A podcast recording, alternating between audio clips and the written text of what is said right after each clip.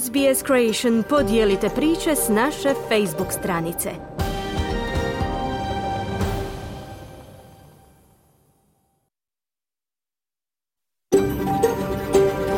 SBS, a world of difference. You're with SBS Croatian on mobile, online and on radio. Vi ste uz SBS Creation na svojim mobilnim uređajima na internetu i radiju.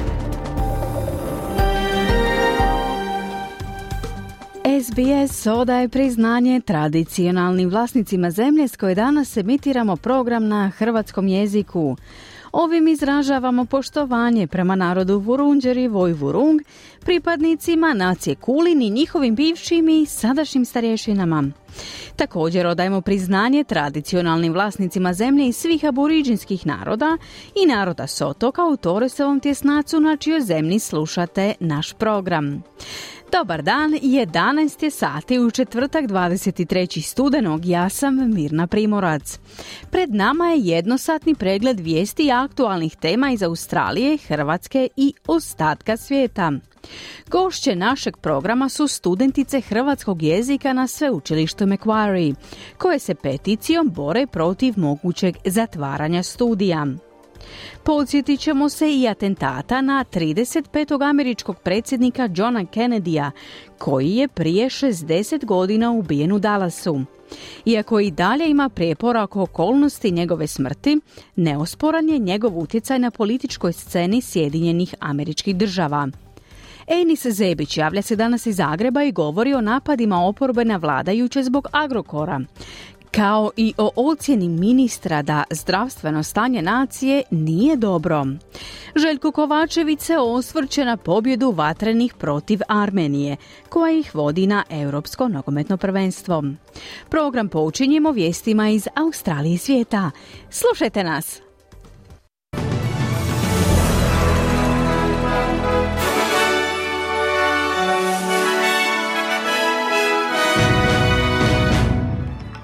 Današnjim vijestima poslušajte. Hamas i Izrael dogovorili četverodnevno primirje u Gazi. U eksploziji automobila na graničnom prijelazu između Sjedinjenih američkih država i Kanade poginulo dvoje ljudi. Požar u blizini Perta se nekontrolirano širi.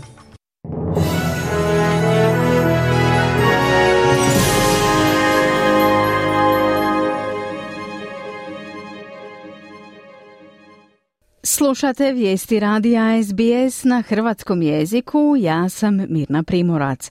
Započinjemo vijestima iz svijeta.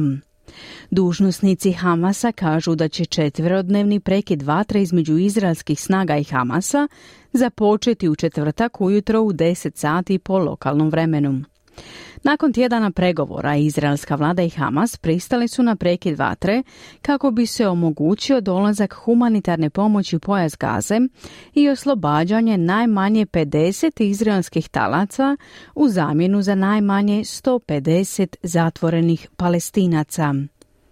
Obitelji palestinskih zatvorenika koji će prema četverodnevnom sporazumu o prekidu vatre biti pušteni na slobodu izražavaju nadu u bolju budućnost.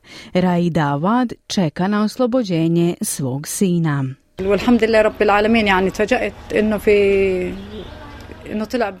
Hvala Bogu, bila sam iznenađena kada sam saznala da će moj sin biti pušten u sklopu dogovora o razmjeni zarobljenika. Čula sam za to jutros. Hvala Allahu. Ovo je velika radost, a nadam se da će se i druge majke zatvorenika obradovati oslobađanju svojih sinova, kazala je Awad. U međuvremenu 60-godišnji Izraelac Gilad Korngold i dalje gleda vijesti. Pripadnici Hamasa iz Izraela su odveli sedam članova njegove obitelji, uključujući 38-godišnjeg sina, snahu i njihovo dvoje djece. We need to know if they are alive, if they are okay. It's the minimum. The minimum, this is war crime. They're civilians. Uh, we, we, we ask Moramo znati jesu li živi, jesu li dobro. To je minimum. Minimum. Ovo je ratni zločin. Oni su civili. Molimo vas, Pustite žene i djecu odmah. Ne možete se cjenkati s djecom. Nema hrane, nema benzina, nema solarne energije, ničega. Žene i djeca odmah moraju biti pušteni na slobodu, kazao je Korngold. Ministrica vanjskih poslova Australije Penny Wong izjavljuje da su stotine palestinaca kojima je australska vlada odobrila privremene vize aplicirale kroz standardni proces. Vize su dodijeljene za oko 1800 Izraelaca i nešto više od 800 palestinaca. Gospođa Wong također je naglasila da su svi primatelji viza prošli u običajne sigurnosne provjere te dodaje da posjedovanje australske vize ne znači automatski slobodan odlazak s obzirom na ograničenja na graničnim prijelazima, posebice u Gazi. Ministarstvo vanjskih poslova i trgovine stavlja prioritet na povratak australskih državljana, stalnih stanovnika i njihovih najbližih obitelji s obzirom na trenutne teškoće na terenu. Dvije su osobe poginule u eksploziji vozila na graničnom prijelazu Rainbow Bridge, koji povezuje Sjedinjene američke države i Kanadu između slapova Nijagare. FBI istražuje incident. U priopćenu objavljenom na društvenoj mreži X, FBI je izjavio da surađuje s lokalnom, državnom i saveznom policijom te da je situacija veoma ozbiljna. Kanadski premijer Justin Trudeau izjavljuje da su četiri granična prijelaza zatvorena iz predostrožnosti. Mr. Speaker, this is obviously a very serious situation in Niagara Falls. Uh, there was a vehicle explosion at the Rainbow Bridge crossing. I've been briefed by the NSIA and the Minister of Public Safety, uh, CBSA. Ovo je očito vrlo ozbiljna situacija na slapovima Nijagare. Došlo je do eksplozije vozila na prijelazu Rainbow Bridge. Sve su službe u potpunosti angažirane i pružaju potrebnu podršku. Imamo mnogo pitanja i nastojimo dobiti što više odgovora što je prije moguće. U bliskom smo kontaktu s američkim dužnosnicima i nastavit ćemo blisko surađivati s njima, kazao je Trudeau. Slušate vijesti radija SBS, nastavljamo vijestima iz zemlje. Stanovnici Melaluke i Džandambupa, oko 36 km sjeverno od Perta, su upozoreni da je prekasno za napuštanje domova jer se šumski požar koji je izbio na raskrižju cesta Boundary Busted nekontrolirano širi prema zapadu. 39-godišnjakinja hospitalizirana je u bolnici Wollongong južno od Sidneja, nakon što je pretrpjela teške tjelesne ozljede nožem, te se trenutno nalazi u kritičnom stanju. Prema izvješćima policije Novog Južnog Velsa, tri tinejdžerice su u pritvoru i danas će se pojaviti pred sudom. Grad Aljangula na otoku Grute u sjevernom teritoriju slavi povratak zbirke kulturnih predmeta iz muzeja u Velikoj Britaniji. Zbirku od 174 predmeta prikupio je britanski antropolog profesor Peter Worsley, koji je 1950. godina proveo doktorsko istraživanje u zaljevu Karpentanije na sjeveru Australije. Ta je zbirka čuvana u muzeju u Manchesteru više od 50 godina. U rujnu su tri starije žene iz naroda Andilijakava putovale u Ujedinjeno kraljevstvo kako bi službeno preuzele predmete. Zbirka će sada ponosno zauzeti mjesto u Alijenguli, pri čemu će neki predmeti biti izloženi u lokalnom umjetničkom centru. Jedan od starih stanovnika izražava svoje zadovoljstvo što su stvari njegovog oca vraćene, omogućavajući budućim generacijama bolje razumijevanje njihove kulture. I saw my dad's stuff came back to Rhode Island. I'm really happy to see everything. I feel proud, happy for them stuff. Vidio sam kako su se tatine stvari vratile ovdje. Stvarno sam sretan što sve konačno vidim.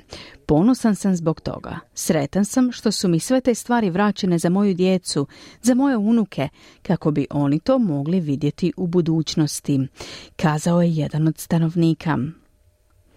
Nakon objavljivanja nove strategije kibernetičke sigurnosti Savezne vlade, vrijedne gotovo 600 milijuna dolara, ministrica za kibernetičku sigurnost Claire O'Neill izjavila je da su nedavni događaji nedvosmisleno pokazali potrebu za sveobuhvatnim mjerama kibernetičke sigurnosti. Strategija će obuhvatiti kibernetičke provjere za mala poduzeća, povećati financiranje zakona o kibernetičkoj sigurnosti te uvesti obvezno prijavljivanje napada ransomwarea. Strategija će također postaviti stroža pravila izvješćavanja za telekomunikacijske tvrtke koje se odnose na kritičnu infrastrukturu te ograničiti međuagencijsku razmjenu podataka. Ova inicijativa dolazi nakon značajnih kibernetičkih napada na Medibank i Optus prošle godine, tijekom kojih su milijunima Australaca ukradeni osobni podaci koji su se širili internetom. Ministrica O'Neill ističe da su nedavni događaji naglasili potrebu za hitnim i sveobuhvatnim djelovanjem. If we have learned anything in the last year in this country, it is that we cannot continue as we have. We can't have a situation where we've got data flying around the country, where we've got Ako smo išta naučili ove godine, to je da ne možemo nastaviti po starom. Ne možemo dopustiti situaciju u kojoj se podaci nekontrolirano šire, a kritična infrastruktura počinje otkazivati. Male tvrtke i građani neprestano nam govore da se osjećaju ranjivo, kazala je ministrica O'Neill. Kralj Charles III je izrazio priznanje korejskom pop bendu Blackpink za njihov doprinos u borbi protiv klimatskih promjena. Drugog dana trodnevnog državnog posjeta južnokorejskog predsjednika Londonu, kralj Charles je proglasio članice Blackpinka Janine Kim, Jisoo Kim i Liansu Manoban počasnim članicama reda Britanskog carstva. Roseanne Park, također članica ovog benda, dobila je priznanje, iako bez počasnog dodatka s obzirom na njeno dvojno državljanstvo Novog Zelanda, jedne od 14 zemalja gdje je britanski monarh šef države. Ova priznanja su dodijeljena tijekom ceremonije u Buckinghamskoj palači kao znak poštovanja za ulogu Blackpinka u promicanju samita COP26 o klimatskim promjenama, koji se održao prije dvije godine u Glasgowu u Škotskoj. Nagrade su dio britanskog sustava priznanja koji ističe iznimne usluge pojedinaca naciji i globalnog zajednici. Iz sporta izdvajamo Nikita Ciu, član poznate boksačke obitelji Ciu, osvojio je naslov australskog prvaka u super welter kategoriji, pobjedivši Dilana Bigsa tehničkim nokautom. Unatoč teškom početku, Ciu je dominirao u borbi, prisilivši Bigsa na predaju u petoj rundi.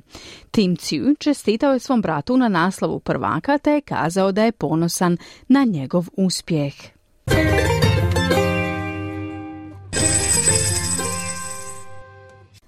Danas jedan australski dolar vredi 0,65 američkih dolara, 0,52 britanske funte te 0,60 eura.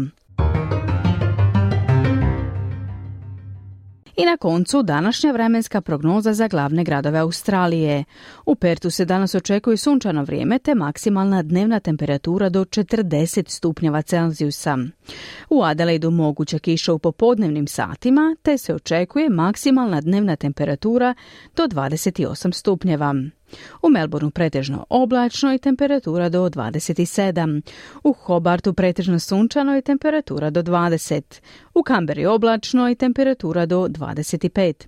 U Sidneju moguća kiša i temperatura do 25. U Brisbaneu umjereno oblačno i temperatura do 27. I u Darwinu je danas moguća kiša, te se očekuje maksimalna dnevna temperatura do 34 stupnja Celzijusa. Slušali ste vijesti radija SBS na hrvatskom jeziku. Za više vijesti posjetite internetsku stranicu SBS News.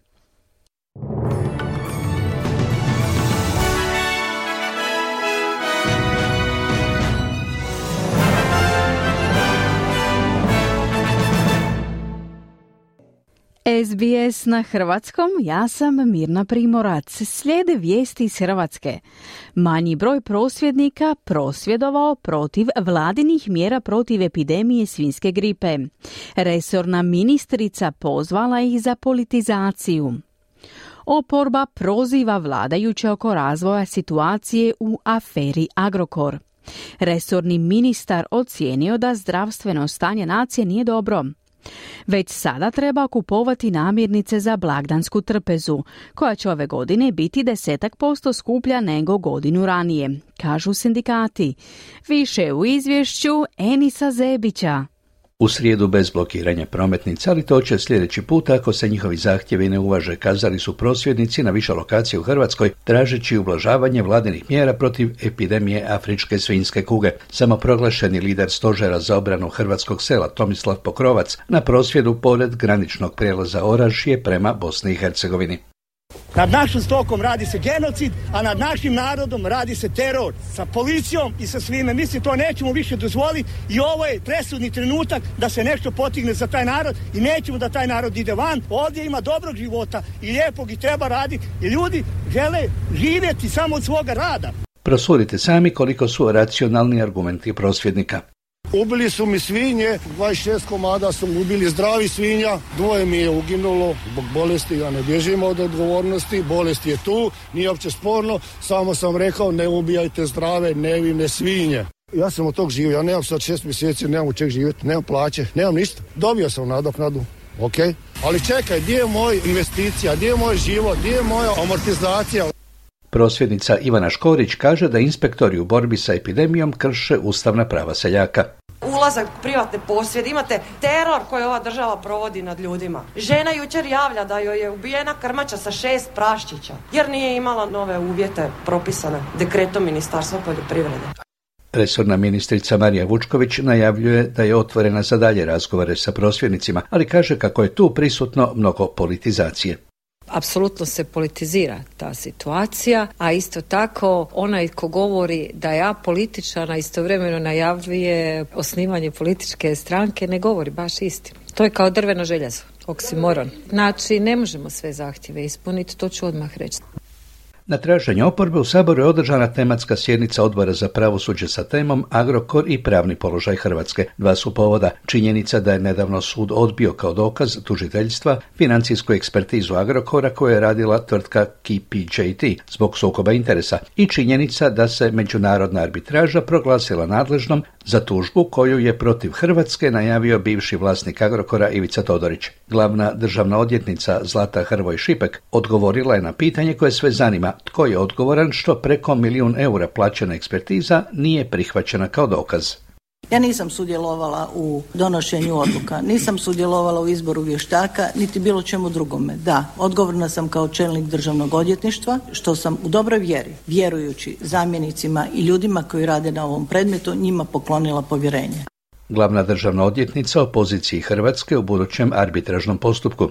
U ovom trenutku naravno nije moguće prognozirati ishod arbitražnog postupka jer tužitelj trek treba podnijeti svoju tužbu, dostaviti dokaze na kojima temelji svoj zahtjev.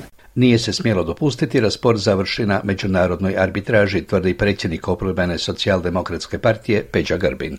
Investicijski sporovi ne uvažavaju javni interes i zato je Hrvatska u investicijskom sporu pred ICISD-em u nepovoljnijem položaju nego da se ovakav postupak vodi pred Hrvatskim ili Europskim sudom.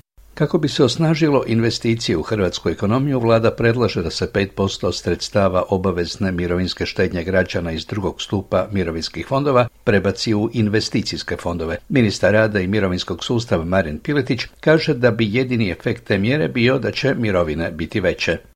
Alternativni investicijski fondovi postoje u Hrvatskoj, postoje u Europi, postoje u svijetu. Ovdje jedino stavljamo mogućnost da takav alternativni investicijski fond u koji bi se usmjerilo 5% neto vrijednosti iz fondova kategorije A i B imaju još dodatno jamstvo države. Oporba optužuje vladajuće da žele nacionalizirati mirovinsku štednju građana Željko Pavić iz oporbenog HSS-a garantira da će 5% ukoliko se tamo novac izgubi, da će država to nadoknaditi u istom iznosu. Gospodo, biste li vi pristali na to da imate novac negdje 20 godina bez jednog posta kamata? Dalija Orešković iz oporbene liberalne stranke s imenom i prezimenom još je žešća bezobrazno, nemoralno, manipulatorsko posezanje za individualnom kapitaliziranom štednjom iz obaveznog sustava mirovinskog osiguranja u jedan rizični alternativni fond koji još niti ne postoji treba napasti svim sredstvima. Provedena je akcija da se na preventivne zdravstvene preglede pozove sve građane starije od 40 godina koji dvije godine ili dulje nisu bili kod svog obiteljskog liječnika. Rezultat odazvao se tek svaki deseti. Na kontinentu su postoci nešto bolji, ali ne i stanje pacijenata, liječnik obiteljske medicine Mario Ćurković. Ishodi koji e, nakon previtnog pregleda su mogući je da se pacijent uputi na dodatnu dijagnostičku obradu, da se uputi specijalisti, da se uputi na nacionalni preventivni pregled i konačno ne mora se uputiti nigdje ako nema nikakvih problema, međutim od ovih 60% iz moje ambulante svakome smo nešto našli. Odaziv je pogotovo loš u Dalmaciji. Ravnatelj Doma zdravlja Splitsko-Dalmatinske županije Marko Rađa. Definitivno skepsa kod Dalmatinaca je izgleda malo više izražena nego u ostatku Hrvatske, pogotovo što se tiče cijepljenja. Razlog za slab odaziv nove preglede je strah, kaže ministar zdravstva Vili Beroš. Znači taj strah moramo ga na neki način i komunikacijom sa javnošću razbijati. On je prisutan i sam ga imam, ali svjesnost da dok nema toliko jako velikih prisutnih simptoma se puno može napraviti, mora biti dodatni motiv, a ne kočnica odaziva na preventivne zdravstvene preglede. Već sada treba na akcijama i sniženjima kupovati namirnice za blagdansku trpezu, koja će ove godine biti desetak posto skuplja nego godinu ranije, kaže predsjednik nezavisnih hrvatskih sindikata Krešimir Sever. Neke stvari poskupile su mnogo više, primjerice odoja koji je pred godinu dana bio 4 do 5 eura za kilu, sada je 8 do 9, a mogao bi doći i do 10 eura za kilu. S obzirom e, na stanje uzgoja svinja na afričku svinsku kugu ne treba čuditi da cijena tome rasti, da će rasti i dalje. E, mi očekujemo da će doista u skladu i s ovim što su najavili i sami trgovci mesari, da će doći do još daljnjeg rasta cijena radi toga što jednostavno odojaka neće biti. I on će postati sve nedostupniji čak i za one koji su ga tradicionalno htjeli imati. Ljudi će tražiti neke nadomjeske u nekom drugom jeftinijem mesu. Očekivanje je dakle da će blagdanska trbeza biti 10% skuplja, ali Sever vjeruje da će građani naći načina da tome doskoče. Ono što isto tako očekujemo to je da će se u jednome dijelu ipak mijenjati ti artikli blagdanskog stola i da će se od nekih skupljih odustajati u korist nekih jeftinijih da bi se koliko toliko zadovoljila tradicija i da bi blagdanski stol imao nekakve svoje sadržaje, ali sasvim sigurno od onih najskupljih veliki dio građana će odustajati u korist nekakvih jeftinijih, ali i dalje nekako približno onome što bi i htjeli imati na stolu. Pred kraj pobičaju tečaj nekoliko najzanimljivijih valuta po tečajnoj listi privatne Zagrebačke banke. Za 100 engleskih funti mogli biste dobiti 110 eura, za 100 švicarskih franaka 99 eura, za 100 američkih dolara 87 eura i za 100 australskih dolara 58 eura. Obrnuto, za 100 eura mogli biste dobiti 84 engleske funte, 93 švicarska franka, 105 američkih ili 160 australskih dolara. Tu kod nas je u sjevernom dijelu svježe i stabilno, u lici je bilo magle i kiše. Na moru stabilno sa malo kiše, osim u zavičaju bure u Velebitskom kanalu, gdje je u srijedu dosizalo i do 145 km na sat. Toliko za današnje jutro, čujemo se za sedam dana, a sada natrag u studiju. Hvala Enisu. Na redu su vijesti iz sporta. Hrvatska je u Zagrebu pobjedom protiv Armenije došla do konačnog cilja, plasmana na euro u Njemačkoj, 13. veliko natjecanje u svoj povijesti, a izvedba u zadnjoj utakmici kvalifikacija neće se dugo pamtiti. Javlja Željko Kovačević. Hrvatska nogometna reprezentacija plasirala se na Euro 2024. koji će se održati u Njemačkoj zahvaljujući 1-0 pobjedi protiv Armenije. Gol koji je vatrne odveren na Euro postigao je Ante Budimir u 43. minuti. Hrvatska će tako od 14. lipnja do 14. srpnja sljedeće godine po sedmi puta nastupiti na Euro. Jedini Euro kojeg je propustila bio je 2000. godine u Belgiji i Nizozemskoj. 13. je to veliko natjecanje, a susret s Armenijom teško da će neko pamtiti. Pratila se i utakmica Velsa i Turske, a vodstvo Velsa do izjednačenja moglo i bez pobjede odvesti Hrvatsku na euro, no kako je Turska izjednačila u Kardifu iz kaznenog udarca kojeg je dosudio Slovenac, dobro da je Sosa u 43. minuti super preciznom loptom koju je ubacio s lijeve strane pronašao Antu Budimira, 32-godišnjeg napadača Španjolske Osasune, kojeg se Dalić već ranije odrekao, koji se ponovo našao na popisu vatrenih nakon brojnih izostanaka napadača, što zbog povreda, što zbog dišpeta i ega. Budimir je kako najbolje zna glavom postigao pokazalo se jedini pogodak na utakmici u Zagrebu u kojoj se nije znalo tko gdje igra. Da li će toliko izmiješao pozicije igrača da se teško mogla prepoznati formacija no cilj opravdava sredstvo.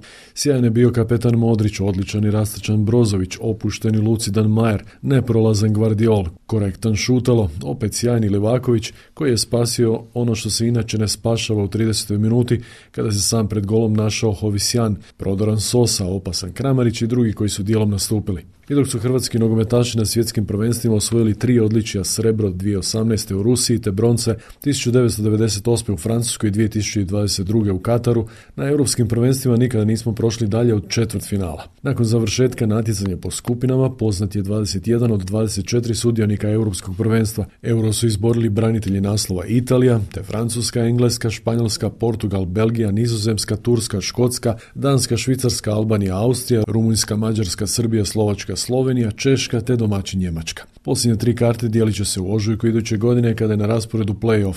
Žrijeb europskog prvenstva na rasporedu je 2. prosinca u Hamburgu.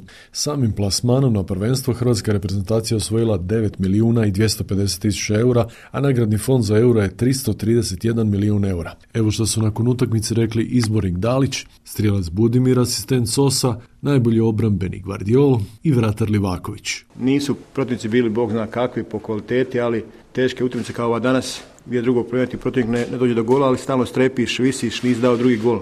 Sve u svemu dobro, plasma na euro, to je bio cilj, stvarili smo ga, veliki uspjeh, veliki rezultat. Ostaje žao, mislim da smo zaslužili danas zabiti barem još jedan pogodak. U jako bitnom trenutku za nas, u jako bitnom trenutku utakmice prije poluvremena, pao nam je veliki teret s leđa. Bilo je, bilo je svega i svačega, bilo je stresnih trenutaka, ali ono što je najvažnije smo se kvalificirali. Eto, možda nije dobro ni za nas, ni za zdravlje naše, ni navijača, ali dobro, slađe je. Športski pozdrav iz Hrvatske za SBS radio Željko Kovačević. Hvala Željku. Sportskim izvješćem došli smo do kraja vijesti u ovom programu. U nastavku vam donosimo razgovor sa studenticama hrvatskog jezika na sveučilištu Macquarie, koji su pokrenule peticiju protiv najavljenog ukidanja studija. Osvrnut ćemo se i na događaj od prije 60 godina, ubojstvo američkog predsjednika Kennedyja u Dallasu. Ostanite uz program radija SBS na hrvatskom jeziku. SBS na hrvatskom jeziku, ja sam Mirna Primorac. Okrećemo se sada aktualnim australskim temama. Hrvatski jezik se već 40 godina može studirati na sveučilištu Macquarie u Sidneju. No tu impresivnu obljetnicu zasjenila je vijest da čelništvo sveučilišta namjerava zatvoriti studij. Iako sveučilište o tome nije obavijestilo trenutno upisane studente, već su vijest doznali neslužbeno, pokrenuli su peticiju protiv zatvaranja studija, koja je u samo nekoliko dana dobila značajnu potporu Hrvatske zajednice. Prilog Marijane Buljan. Sveučilište Macquarie u Sidniju je jedina visokoškolska ustanova na južnoj hemisferi koja nudi mogućnost studiranja hrvatskog jezika. No iako je ova godina 2023. trebala biti slavljenička zbog 40. obljetnice postojanja studija, studenti su se organizirali iz potpuno suprotnog razloga, kako bi se usprotivili planovima čelništva sveučilišta da studij zatvore. Prema dostupnim informacijama, hrvatski je jedan od pet jezika za koji bi se obustavila nastava na sveučilištu Lekvori. Ostali jezici kojima prijeti zatvaranje su grčki, talijanski, ruski i njemački. Studenti hrvatskog jezika su sastavili peticiju protiv zatvaranja studijskog programa, a o namjeri čelništva fakulteta saznali su, kako kažu, od poznanika i članova obitelji koji su se pokušali upisati na studij u sljedećoj akademskoj godini. Tako kaže studentica prve godine Catherine Savljak. Um, that's how we found out. So the communication from the university has been really poor to date. Um, we haven't had any. Tako smo saznali. Čelništvo sveučilišta je od prvog trenutka loše komuniciralo s nama i do danas nemamo službenu potvrdu. Puno je nagađanja o tome što se događa. Anastazija McKinnon, studentica Hrvatskog iz Darvina, otkriva zašto su se studenti kojih ima u svim dijelovima Australije budući da dio njih studira preko interneta, odlučili pokrenuti ovu peticiju. We talked about starting a petition. We started, talked about approaching um, different coalition organizations and trying to get them to write letters of support. Um, Razgovarali smo o obraćanju različitim organizacijama zajednice i pokušaju da ih navedemo da napišu pisma podrške. Mislili smo da ćemo pokretanjem peticije dobiti najveću potporu zajednice i da je to najbolji način da se ovakva vrsta informacija prenese. Onda smo poveznicu za peticiju uputili na sve hrvatske stranice na Facebooku koje smo mogli pronaći. Uputili smo je i našim osobnim kontaktima kako bi ih onda oni dalje proširili kroz svoju mrežu poznanika. Studenti su vrlo zadovoljni odjekom njihove akcije. Ponovo Anastasija. Uh, well, it took off very quickly in terms of getting the petition signed. In in two days, we had over 2,000 signatures. Um, which was pretty amazing because there was a there was another petition started by the U dva dana smo imali preko 2000 potpisa, što je bilo prilično nevjerojatno, jer je postojala još jedna peticija koju su pokrenuli studenti grčkog jezika, a koja je u nešto više od tjedan dana imala tisuću i pol potpisa. Tako da je bilo jako dobro vidjeti takav odaziv hrvatske zajednice.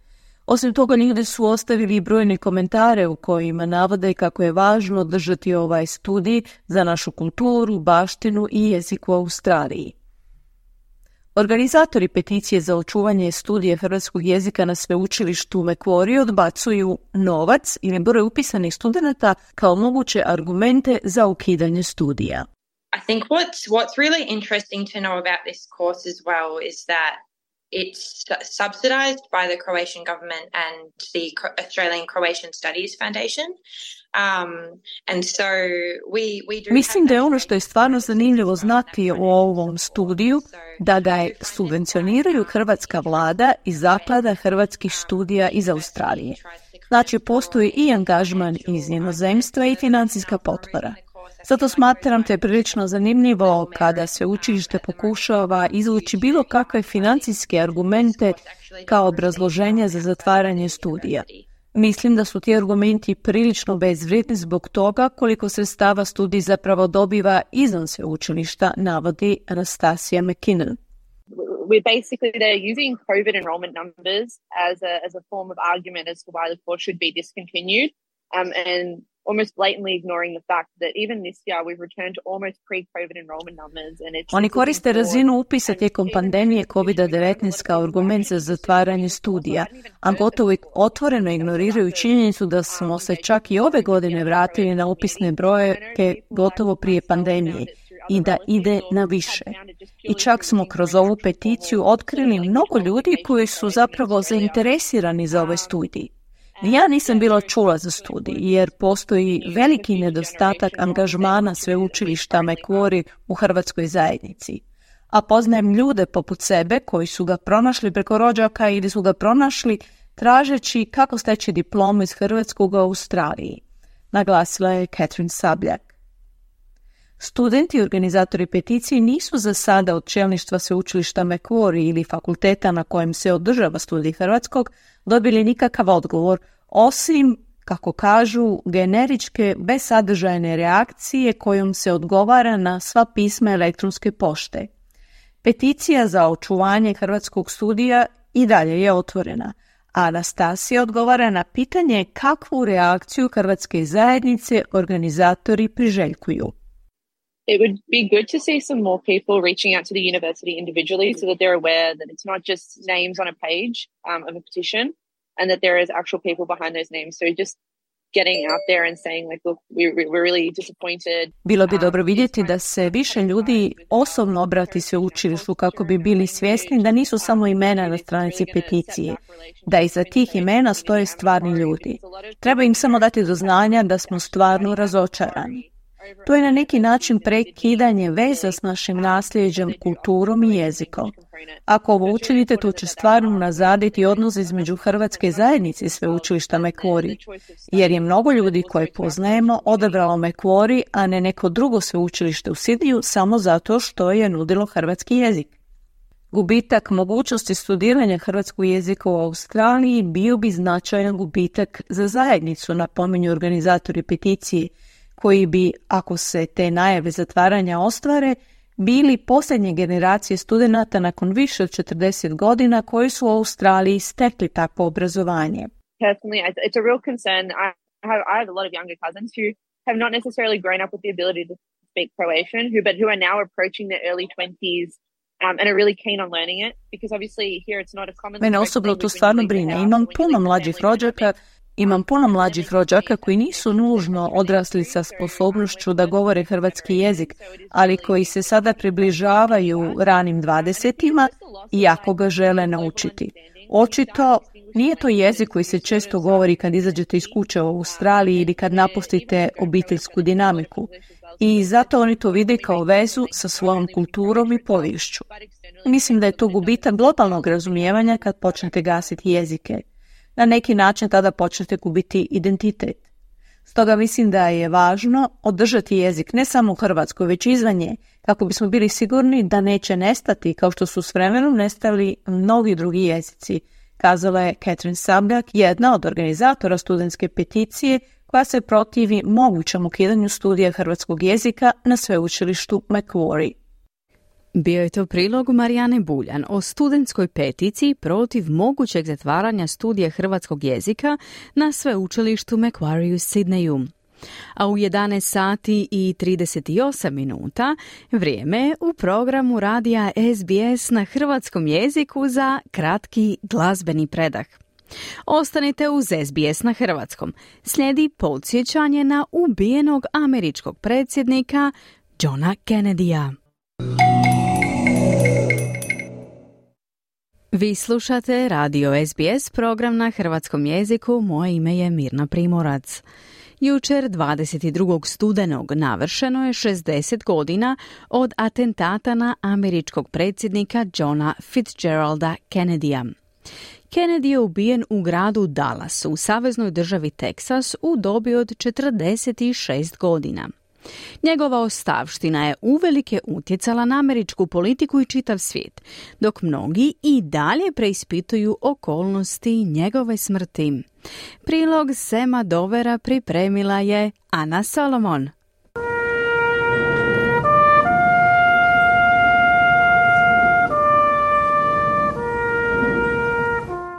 Upravo ste čuli isječak s komemoracije održane u čast bivšeg američkog predsjednika Johna F. Kennedya početkom mjeseca, na kojoj su američki vojni časnici i članovi Kennedyjeve obitelji odali počasti i položili vijence na njegov grob na nacionalnom groblju Arlington u državi na istoku SAD-a Virginiji. No postavlja se pitanje kako je nasljeđe hladnoratovskog vođe odoljelo testu vremena – i koji su trajni učinci njegove šokantne i jezive smrti. Bruce Wolp je viši znanstveni suradnik u Centru za studije Sjedinjenih država pri sveučilištu Sidney.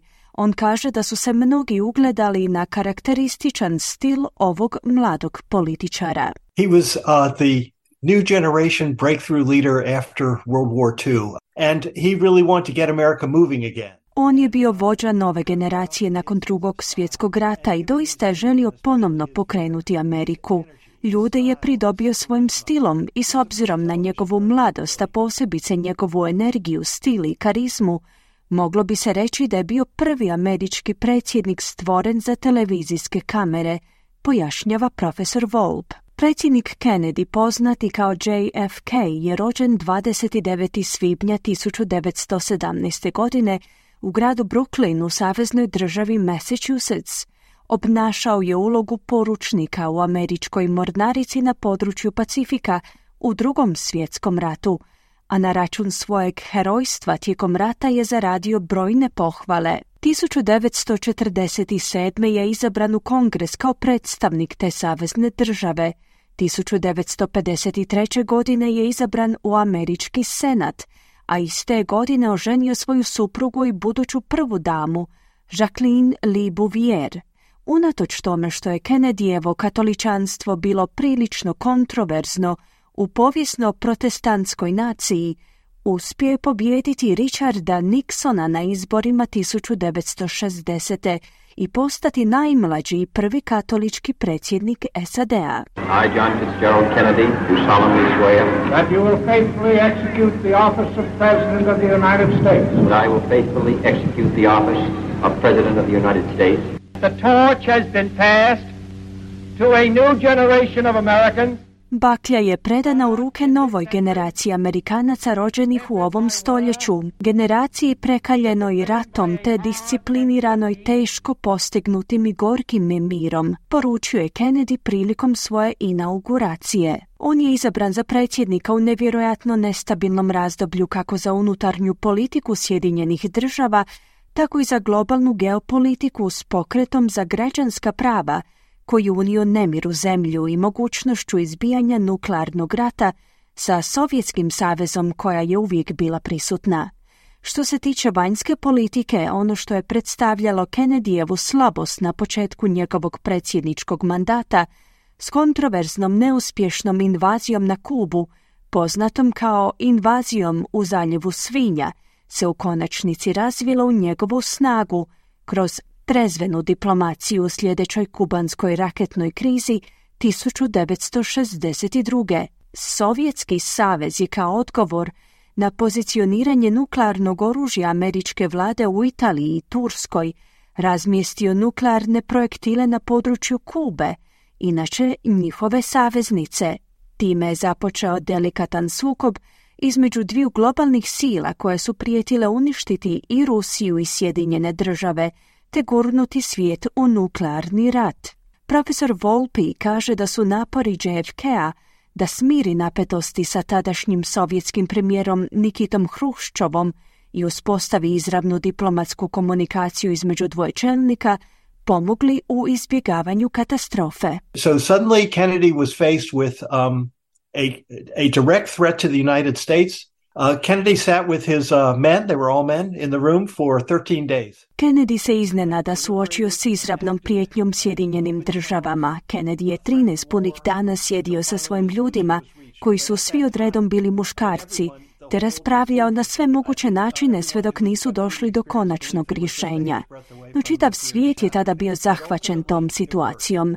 Mislim da su svi koji su prošli kroz to iskustvo vjerovali da su za dlaku izbjegli nuklearnu katastrofu, no na kraju je sve dobro prošlo i to je bez sumnje bio vrhunac njegovog predsjedništva, ističe Volpi. Za vrijeme Kennedyjeve vladavine intenzivirao se pokret za građanska prava unutar zemlje. Mirni marš na Washingtonu kolovozu 1963. predvođen velečasnim Martinom Lutherom Kingom Juniorom, koji je održao svoj poznati govor I have a dream, je izvršio pritisak na Kennedyjevu administraciju da djeluje u području jačanja prava za sve Amerikance. Ali tek nakon Kennedyjeve smrti, predsjednik Lyndon Johnson je 1964.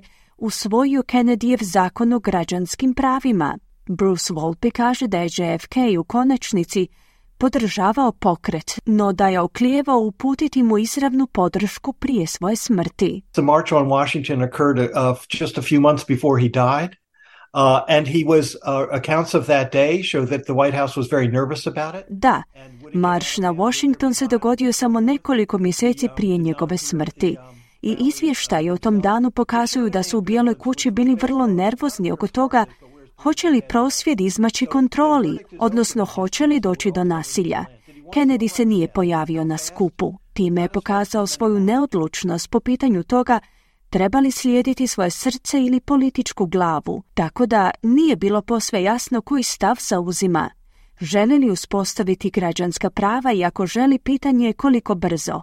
Pokazalo se da to nije bilo onoliko brzo koliko su to mnogi željeli, prokomentirao je Volpi. U studenom 1963. politika je 46-godišnjeg predsjednika dovela u Teksas, ključnu saveznu državu u njegovim planovima za reizbor 1964. godine. Na nagovoru lokalnih političara JFK je uklonio, reflektirajući stakleni štit s predsjedničke limuzine, prilikom posjete Dallasu 22. studenog. His rendezvous with grim destiny begins a little after noontime as his plane lands in Dallas. Njegov susret s kopnom sudbinom počinje malo poslije podneva kada je sletio u Dallas. Ranije je doživio buran prijem u Fort Worthu, a sada više tisuća ljudi čeka u centru Dallasa. U tom trenutku samo sat vremena ga je dijelilo od njegove smrti. Nakon što se povorka uputila u središte grada, smrt ga je vrebala iz prikrajka. U skladištu ga je čekao snajperist spreman za napad, prepričava narator. Uz prvu damu Jacqueline za sebe predsjednik se nasmiješio i mahnuo okupljenima sa stražnjeg sjedala limuzine. Oko 12 sati i 30 minuta je odjeknulo nekoliko hitaca koji su ga pogodili u leđa i glavu. Pola sata kasnije predsjednik Kennedy je proglašen mrtvim u bolnici Parkland Memorial.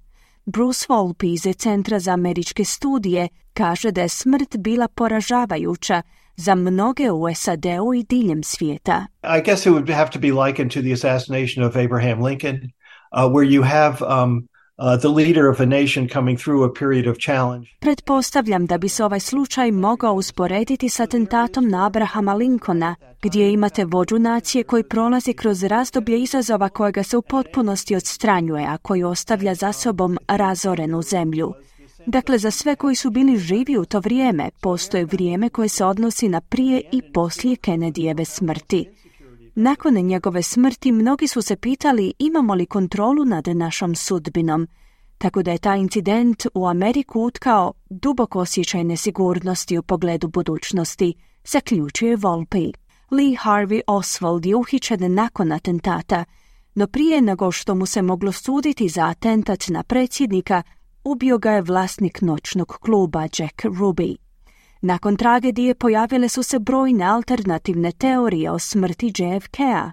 Među brojnim teorijama se mogu naći one koje tvrde da je u atentat bila umješana CIA, mafija, potpredsjednik Lyndon Johnson, kubanski vođa Fidel Castro, ruska tajna služba KGB i slično. Volpi kaže da je Osvaldova smrt u kombinaciji s ograničenom količinom informacija dostupnih javnosti pomogla u razvoju ovih teorija. And there are still um, hundreds and hundreds of pages of classified documents that President Biden has not yet released to the public. So it, it, the absence of information feeds theories. I dalje postoje stotine stranica povjedljivih dokumenata koje aktualni predsjednik Biden još nije objavio javnosti. Smatram da većina ljudi vjeruje da je Lee Harvey Oswald, bez obzira na to je li imao podršku ili ne, odigrao središnju ulogu u čitavoj priči. No, ljudi će uvijek razvijati teorije. Mislim da čitava priča nikada neće imati svoj konačan zaključak, na posljedku je kazao Volpe. Od njegove smrti politička ostavština Johna F. Kennedy-a u SAD-u je utkana u mnoge političare, koji pokušavaju imati sličnu karizmu palog vođe i njegovu sposobnost nadahnjivanja. Čuli smo Anu Solomon s prilogom Sema Dovera. Mi smo se približili kraju današnjeg programa, te vas podsjećamo na najvažnije vijesti dana.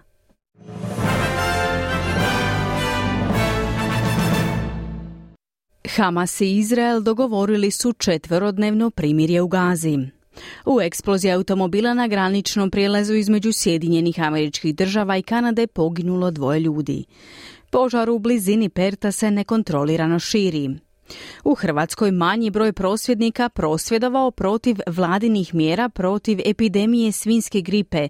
Resorna ministrica pozvala ih za politizaciju. Već sada treba kupovati namirnice za blagdansku trpezu koja će ove godine biti desetak posto skuplja nego godinu ranije, kažu hrvatski sindikati.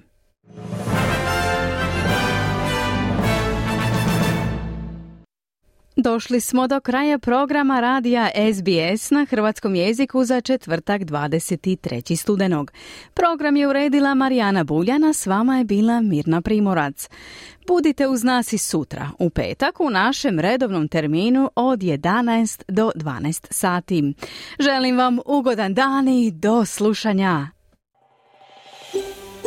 Želite čuti još ovakvih tema? Slušajte nas na Apple Podcast, Google Podcast, Spotify ili gdje god vi nalazite podcaste.